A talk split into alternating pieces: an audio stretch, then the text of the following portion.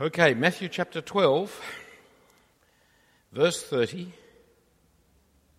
Whoever is not with me is against me. Whoever doesn't gather with me scatters. Now, Matthew's gospel is an account of the opposition that finally took Jesus to the cross. Throughout the gospel, this opposition is mounting all the time. Uh, there are hints of it in the killing of the little boys in in Bethlehem by King Herod. Uh, there's the spiritual opposition that Jesus faces with the temptations of the devil just after his baptism. But Jesus started off very popular. Huge crowds flocking from all over Palestine to come and hear him. But then, slowly, steadily, the opposition mounts. As he heads towards Jerusalem, till the crowds are crying out for his crucifixion. This opposition is very surprising for his disciples. They left all back in the days of his popularity. They'd left all to follow him. Uh, they were there when the big crowds and the huge success were all around about them. They didn't think of him being killed. They didn't think of him as a possible failure. They were on the winning side. They couldn't see his death, but they should have expected it. For Jesus clearly expected it, and he foretold it often enough. I mean, right back when the crowds were really huge, he called his disciples together and taught them the Sermon on the Mount that the blessing that was to be theirs was the blessing of being hated and reviled and persecuted like the prophets of old. He told them that they had to be different to the world around about them. They had to be like the salt. They had to be like the city on a hill. They had to be like the light in the darkness. He told them of the narrow path, the hard path, the difficult path that led to eternal life, and the broad and wide way that many were on that led to destruction. He warned them of the popular but false prophets who would do many miracles but would fail to obey their Father in heaven. And when he sent them out by twos, he told them that they would be maligned, just like he was. They should have expected that suffering was coming.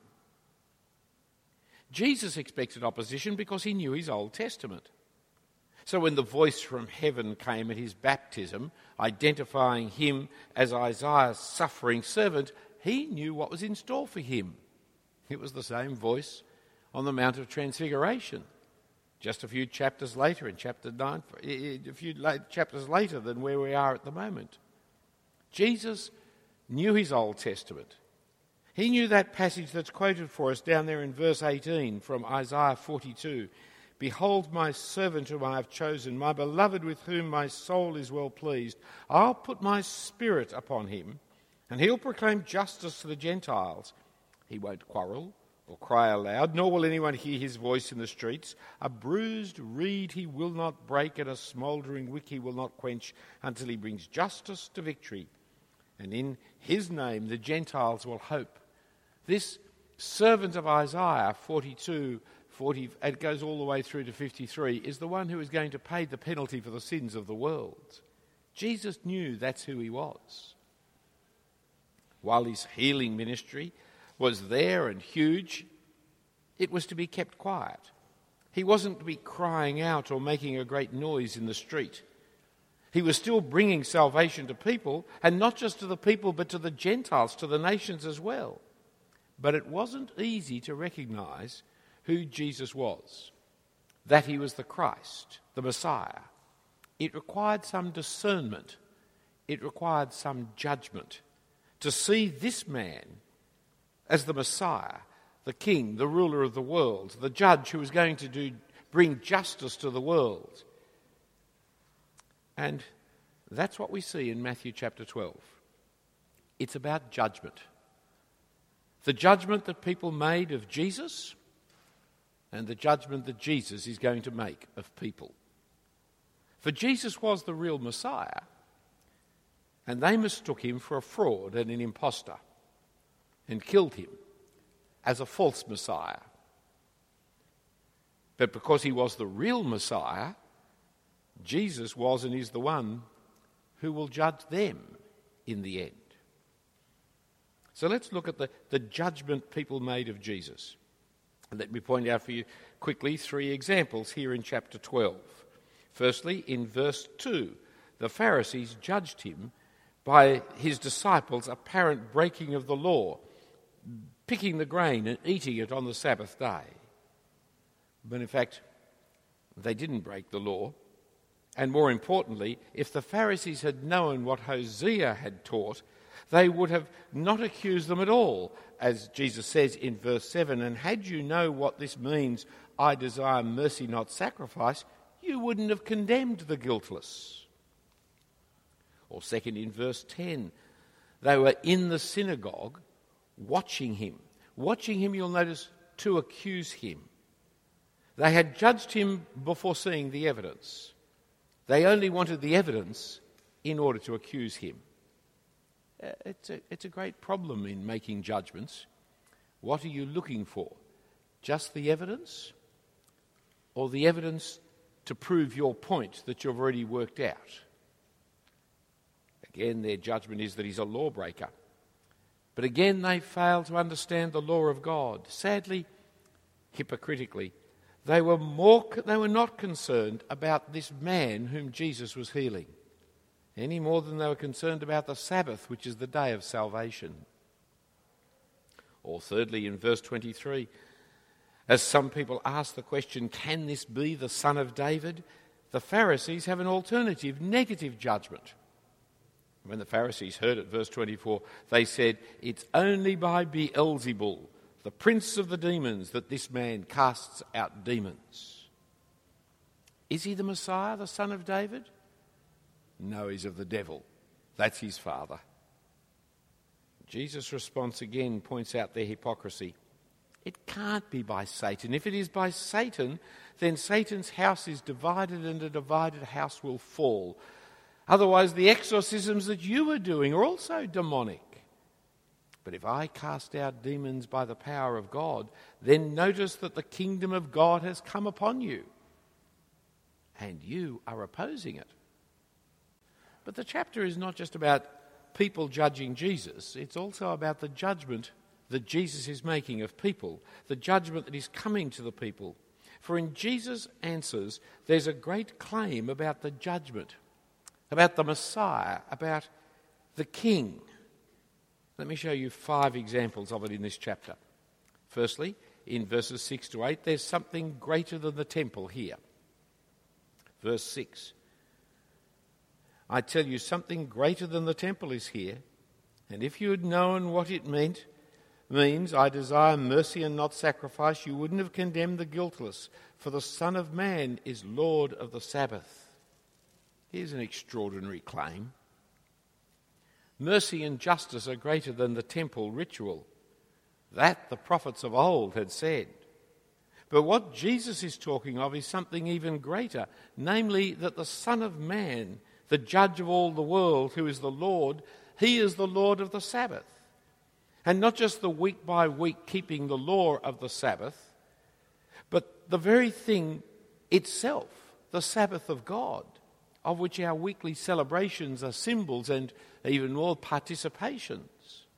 What you are celebrating each week as you remember the Sabbath is that the Lord, Jesus, is the King of the Sabbath. That's a very big claim he's making of himself. Secondly, in verse 28, the kingdom of God has come upon you, he says. If Jesus is exorcising so freely, then Satan is bound. And if Satan is bound, then God's reign has come on earth.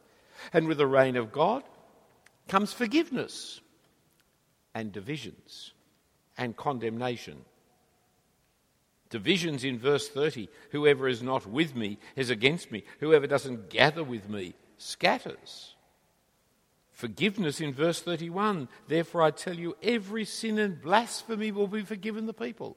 That's a lovely verse, that one, isn't it? Doesn't matter what you have done, doesn't matter how bad it is, it can't be so bad that it's unforgivable. Every sin and blasphemy were forgiven. except in verse 31 there is the condemnation, but the blasphemy against the Spirit will not be forgiven. Please notice the word therefore between verse 31 and verse 30.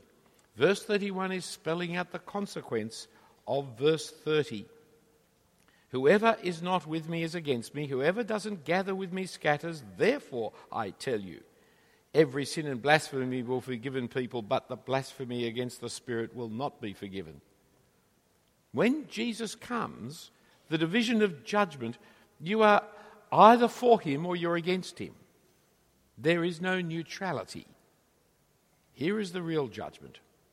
And the judgment that Jesus brings cannot be avoided. There's no neutrality. You're either for him or you're against him. And so with Jesus, there's forgiveness for all sins if you're for him. But take careful note there in verse 31a every sin, blasphemy will be forgiven. There is such great news. There's nothing that you have done that will not be forgiven if you are for Jesus. But notice also 31b, the second half. There is something unforgivable. That is rejecting the Holy Spirit, being face to face with the work of God for your salvation, knowing it is the work of God and calling it the work of Satan. There's no forgiveness for that, for you are rejecting the very work by which you could be saved. You can speak against Jesus. It's not just saying, oh, Jesus Christ, or oh, Holy Spirit. That's not blasphemy. It's the rejection of them. I mean, you can even reject Jesus and later repent and be saved, like Saul of Tarsus was, who became Paul the Apostle. But if you knowingly see the work as the work of God and reject it, well, there is no other salvation. There is no other way. If you reject the way of salvation, you yourself are rejected. The third and subsequent judgment passages flow out of this division of verse 30, where there is no neutrality. You're either before Jesus or against him. You're either a good tree or a bad tree. So, thirdly, look at verses 33 as I read. Either make the tree good and its fruit good, or make the tree bad and its fruit bad. For the tree is known by its fruit. You brood of vipers, how can you speak good when you are evil? For out of the abundance of the heart the mouth speaks. The good person out of his good treasure brings forth good, and the evil person out of his evil treasure brings forth evil. I tell you, on the day of judgment, people will give account for every careless word they speak. For by your words you will be justified, and by your words you will be condemned. The tree's known by its fruit. Some of you are really clever and you can pick the trees by their leaf, but me, until the, until the apple comes, until the orange comes, I can't pick the difference. An apple tree, an orange tree, just a tree. But once I see an apple, once I see an orange, once I can, uh, can see it's a banana, then I actually get the drift of the things different. The fruit makes it absolutely clear to me. Well, what's the fruit he's speaking of here? Why, it's our very words. The words that we speak indicate what is really on our heart, especially the careless words. The ones that we haven't premeditated and thought. You see, I've got a lot written out here because I've premeditated what I'm saying here. It's all carefully worked out. But the really dangerous ones are ones when I leave the script, like I just have at this very minute. This is the danger moment because now I could say something that is not thought through properly and will reflect what's really on my heart. And they're the ones that, in particular, you're going to be judged by because they're the ones that show what you really think. Those careless, racist comments that somebody may make actually speaks volumes about what's on their heart, really. And then, fourthly, there's an evil and adulterous generation that seeks a sign, says Jesus, verse 38 over the page. Some of the scribes and the Pharisees answered him, saying, Teacher, we wish to see a sign from heaven, a sign from you, rather. But he answered them, An evil and adulterous generation seeks for a sign but no sign will be given it except the sign of the prophet Jonah. For just as Jonah was three days and three nights in the belly of the great fish, so will the Son of Man be three days and three nights in the heart of the earth. The men of Nineveh will rise up at the judgment with this generation and condemn it. For they repented at the preaching of Jonah, and behold, something greater than Jonah is here. The queen of the south will rise up at the judgment of the generation and condemn it. For she came from the ends of the earth to hear the wisdom of Solomon, and behold, something greater than Solomon is here. When the great Jonah, when the great Solomon, when they are there, there's something greater right in your midst right now. Nineveh, when they heard Jonah had come back with a great fish, when he preached to them, they, all repented. But there's a greater one than Jonah right in your midst at the moment, and yet you will not repent. And the Queen of Sheba, she came from the ends of the earth to hear of Solomon and to learn from Solomon, and yet Israel, you know God. There is someone greater than Solomon right in your presence, and you will not listen. For whoever is not with me is against me.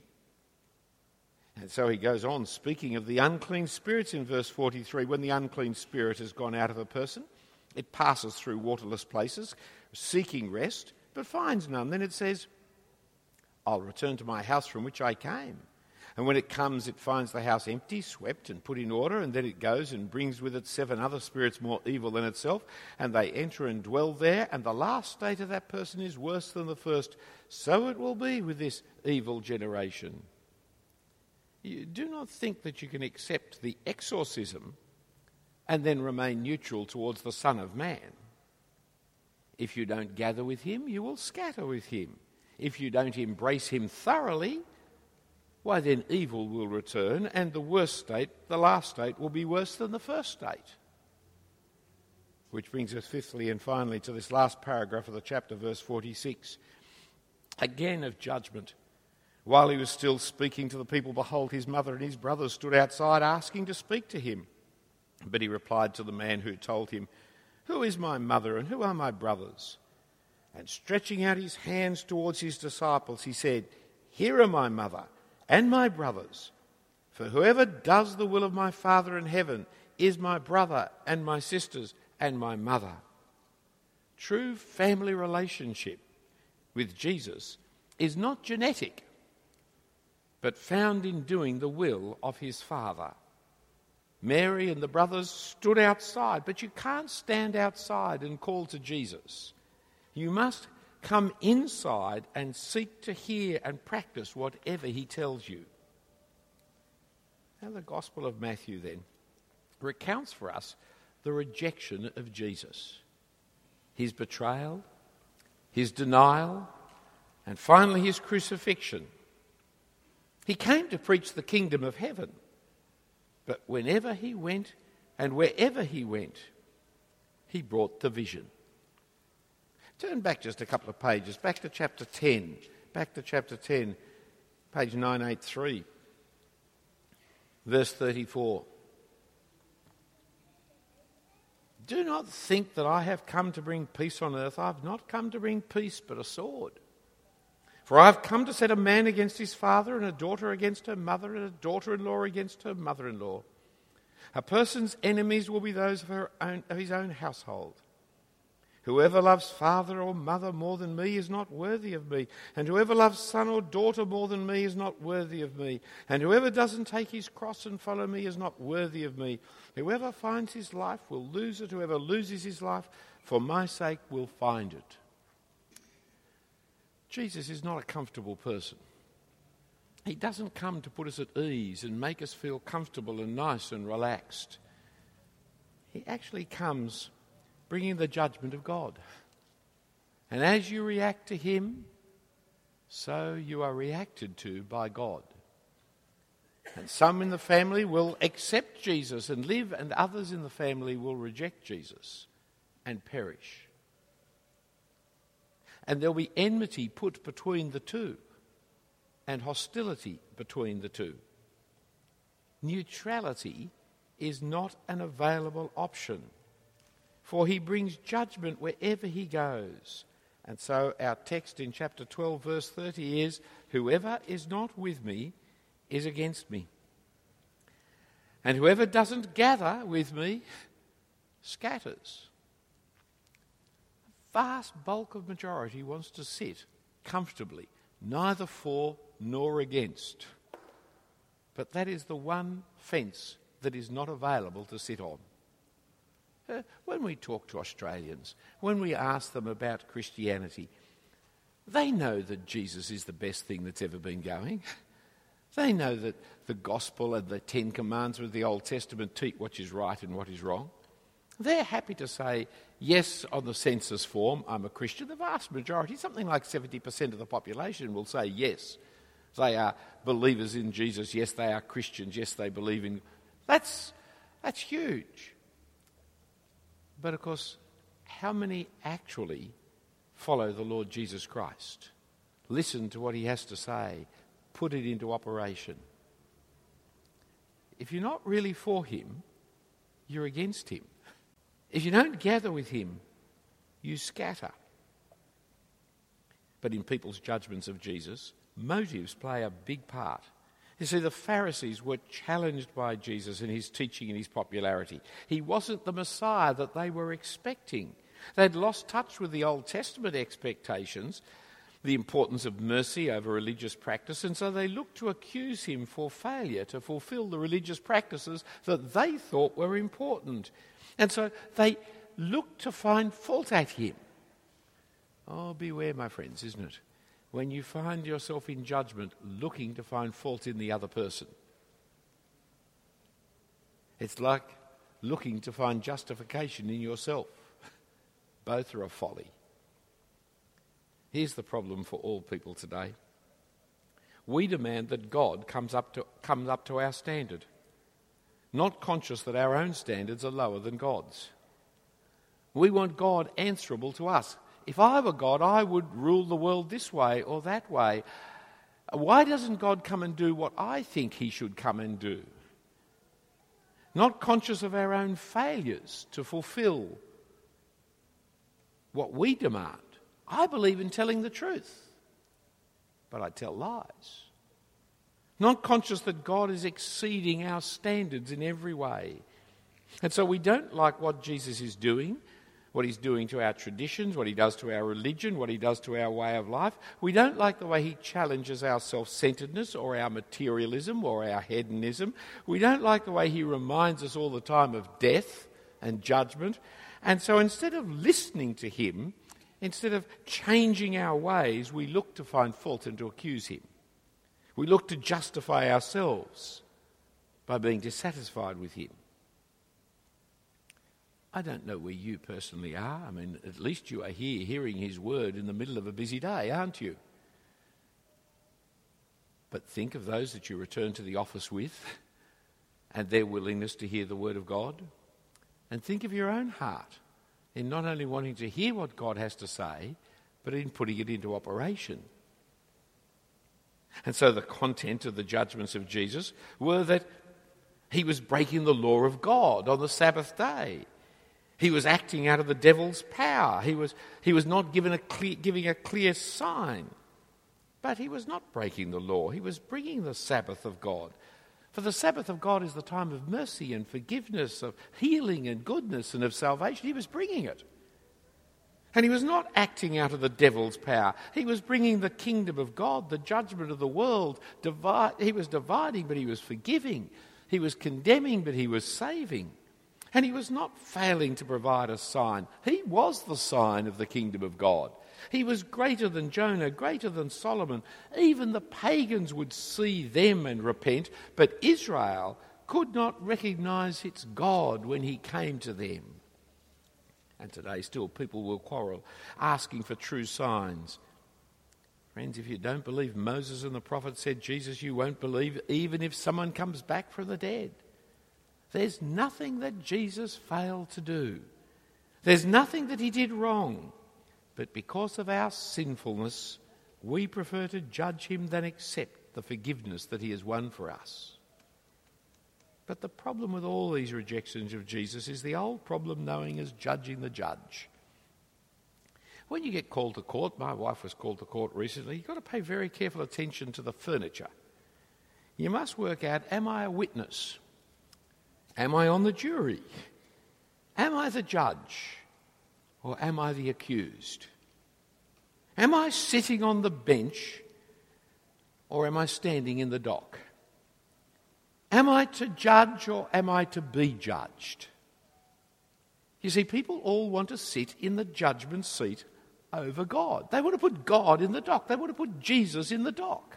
And they're going to make judgments about Jesus. It's the most dangerous activity to be engaged in, for he is the judge and you are not. Your opinion of him is of little concern. His opinion of yours, of you, is eternal destination. And yet he's not somebody that you can stay neutral about. For Jesus was either greater than the temple, greater than the devil, greater than Jonah, greater than Solomon, or he wasn't. Jesus either bought the Sabbath and brought the kingdom of God to earth, or he didn't. And if he is the Son of Man to whom the judgment of the world is given, then we are to join with him, gather with him. Do not oppose him, do not scatter. And if we do not join him, then we will be amongst those who oppose him. For if we do not gather, then we are scattering. There's no neutrality with Jesus. Verse 30 Whoever is not with me is against me, and whoever doesn't gather with me scatters. Let's pray. Heavenly Father, we thank you for the Lord Jesus and for the salvation he brought, for the Sabbath he brought, for the day of rest when we can come into your family fully forgiven, cleansed, transformed by your Spirit through his death and resurrection. And yet, Father, that salvation you bring is a judgment and condemnation as well. And so we pray, Father, that each person here might know of the salvation that is found in Jesus Christ, that we may share it with others, gathering them also into your kingdom. Take from us, Father, that risk averse desire to sit on the fence about Jesus Give us by your Spirit that commitment that we saw even in the pagan city of Nineveh to turn back to you and put our trust completely in your Son. And we ask it in Jesus' name. Amen.